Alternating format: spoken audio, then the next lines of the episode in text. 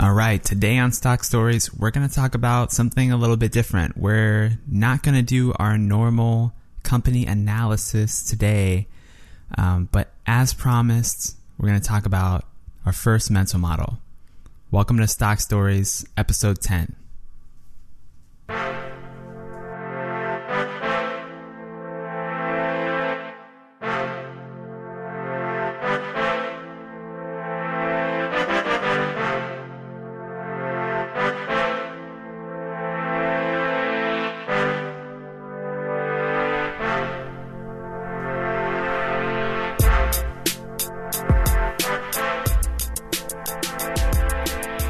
All right, thanks for joining me today. I'm your host, Alex, your stock storyteller. Thanks for tuning into Stock Stories. We finally made it to 10 episodes. I appreciate you listening. I really do. I've been seeing the download numbers so far, and yeah, I've noticed that it's definitely not a huge number yet, but you are out there and you are listening to my voice, and I really appreciate and respect that. So, thank you for uh, coming this far along with me in the journey in this series, in this project that I've started. And yeah, so so far how where have we been? So far we've talked about a few companies in the S&P 500 so far. We've talked about a couple financial companies, Visa and Discover. We talked about Sherwin-Williams, a paint coatings company. We talked about General Electric, which was the first company analysis. Um, so we're going to keep going down this path, but I also wanted to mix it up as promised early on in the beginning episodes and talk about mental models. And let me talk about why mental models are so powerful real quick. It's mental models are like a toolkit for your brain.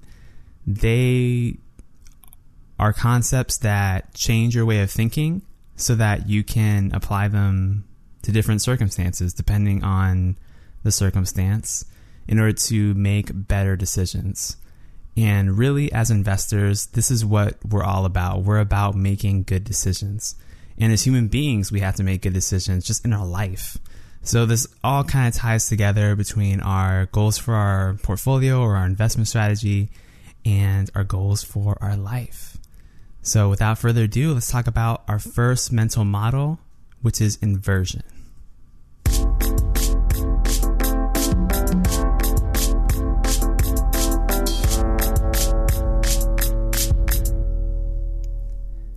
All right, so the first mental model in stock stories is inversion. And this is a very simple one, but a very powerful one. So what is inversion? It's it's a method for solving a problem by looking at it backwards rather than forwards. That's it. Simply put, that's what inversion is. It's just working your way backwards instead of forwards. And it is such a simple concept for us to grasp, but it's it's really useful. Um, the idea of inversion was formalized or often attributed to this German mathematician. Uh, his name was Carl, Carl Gustav Jacob Jacobi. So, mathematician Jacobi. And he was known as saying, invert, always invert. When he was working on his theories in order to come up with uh, different mathematical formulas and different problems he was trying to solve, he would try to work backwards, figure out what was he, what was the end goal, what was he trying to accomplish, and what was he not trying to accomplish. So he just worked his way backwards, and that led to him producing some good work. So we can apply that same thing in our life and in our investing styles. It doesn't have to be in uh, coming up with theorems uh, related to whatever. So I think it, it helps to provide examples um, but let's talk about the life part first. So this mental model is powerful because avoiding something that's clearly stupid can really help take you to the right place. So a lot of times people talk about I want to be successful, I want XYZ thing in their life, they want more love, they want more happiness. Of course, we all want all of those things to varying degrees and in different ways. But what if we looked at the problem and we flipped it and said, what do I not want? What do I absolutely want to avoid? Charlie Munger, the famous investor who's the right hand man at Berkshire Hathaway with Warren Buffett, he has said before, I want to figure out where I'm going to die so that I never go there. Kind of jokingly saying that, look, I want to find out what things I shouldn't be doing so that I can be successful. Um, so, just some examples from life. So, what would be a prescription for absolute and total life failure? So let's explore this. Uh, it, let's let's say um, your real goal is you want to marry the perfect person for you. You want to find the one. Well, let's think about who you don't want to marry. Uh, you wouldn't want to marry someone who is abusive, someone who is not loyal to you, someone who is a heavy drug user, someone who steals from you or lies to you, um, things like that. And then from the broader perspective of, okay, how do I want a successful life? What's a prescription for absolute misery? Well, what would you want to do to achieve misery? You would lie to people. You would cheat. You would steal from people. You would avoid thinking about things because, you know, that's too hard, right? You would consume more than you produce. You would give up on things that appear difficult you would always give in to fear and run away from your problems and you would just be entirely selfish and not think about anyone else's welfare. So that's an absolute prescription for misery. If if you want to fail, do those things. You know, never try at anything in your life. Uh, feed yourself junk food and alcohol and drugs perpetually and yeah, you're gonna die or you're gonna have an absolute miserable life. Um, cut off all the connections in your life with other people that are meaningful. And yeah, so by framing it this way, we see very clearly like, oh man, like I want to avoid all of that stuff, right? So what can I do to optimize? Well, all right, well, that leads us to what's the opposite of lying? Well, telling the truth cheating, well, being honest, stealing. Oh, I'm actually going to give to someone out of the kindness of my heart. Have that altruistic motive. Um, consuming more than you produce. I want to be a person that produces more than I consume. I want to give more to the world than I'm asking in return um, because I'm coming from a place of abundance and a place of surplus. So, uh, yeah, just a, just some ideas there for life. But what about investing? Let's now turn our attention to how can this specifically help us with investing in our portfolio and specifically stocks. So, one thing that I thought of is what would I want to avoid in my investing career? And one thing that I thought about was well, okay, I know that if I want a successful portfolio of stocks, the success of that is going to be determined by the total return. And the total return are the dividends paid out to me as an owner and the rise in the share price of the company, including any spin-offs or what have you. So all of that. So capital gains and dividends. All right, well what are those ultimately driven by?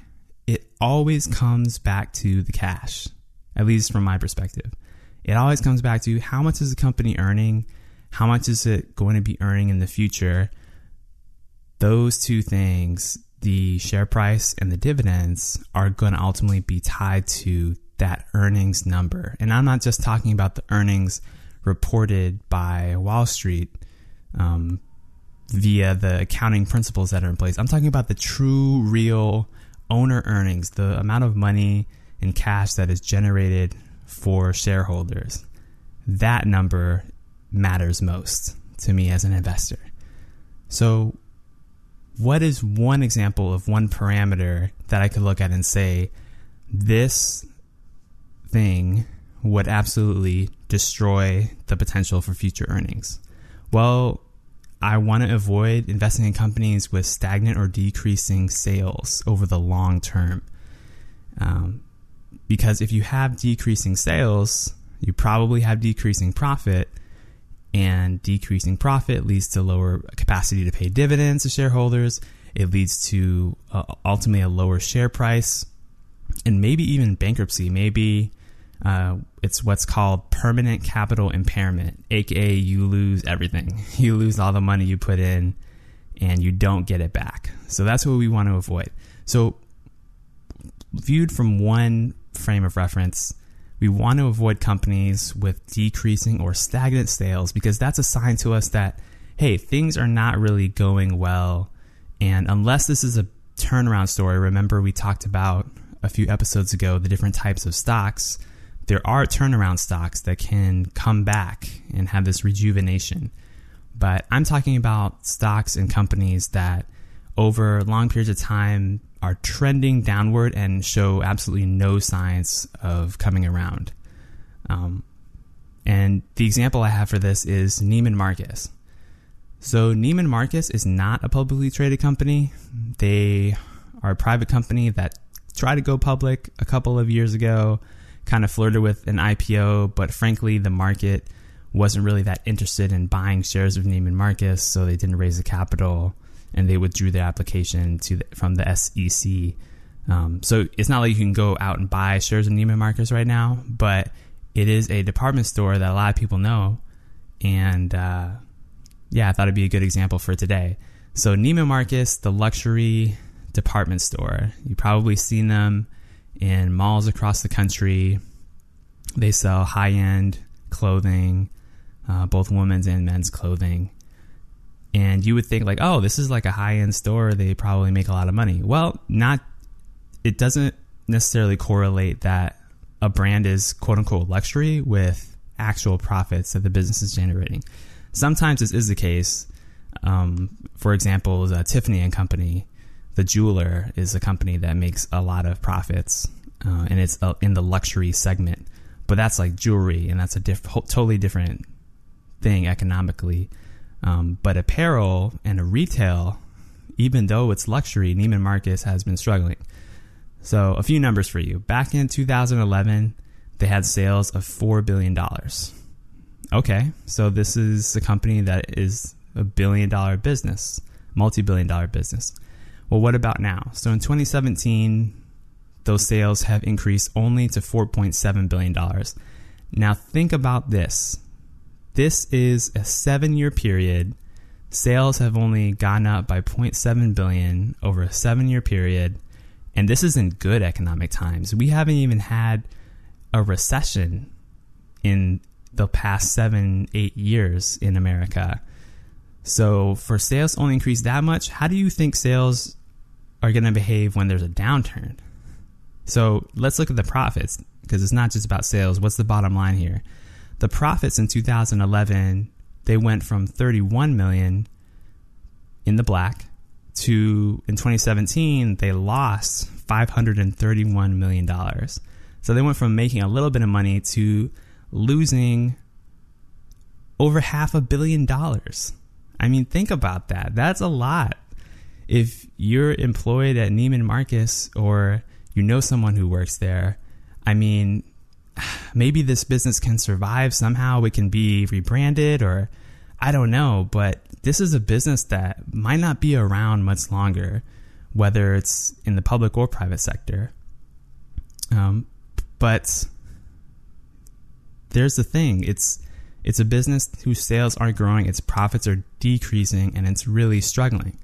So when I look at a company like that, I'm like, okay, if I want to be a successful investor, no, I'm not going to buy Neiman Marcus right now, assuming, of course, it was publicly traded, which is not. But just as an example, no, I would not buy a company like Neiman Marcus, especially when you consider the long term trends right now of retailers that are really struggling. And it's not just Neiman Marcus. I was doing a little bit of research for this episode and I was amazed at the number of retailers in the past couple of years that growing up as a kid, I used to see all around town.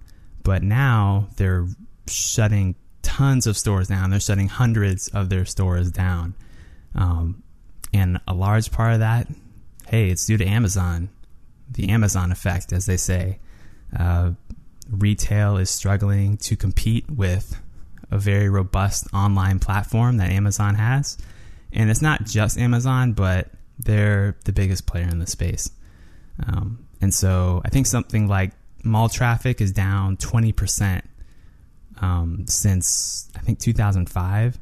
So over the past decade or so, mall traffic has decreased significantly. And uh, so yeah, so so think about those larger term trends and industry trends as well, um, not just a specific company, but all this to say that hey, like I want to avoid buying companies with declining profits and stagnant sales.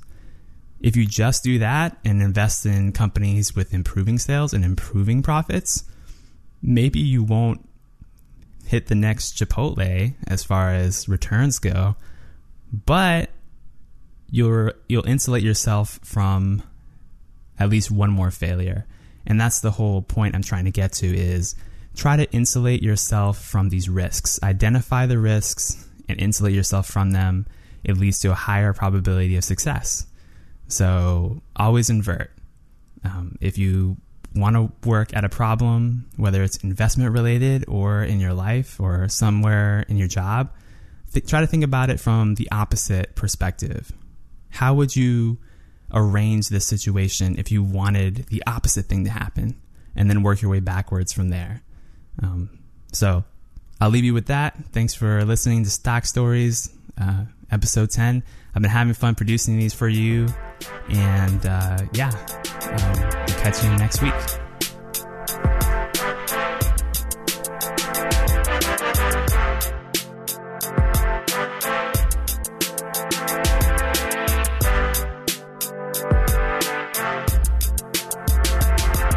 The information presented here on Stock Stories is for informational, educational, and entertainment purposes only. You and you alone are responsible for your investment and financial decisions.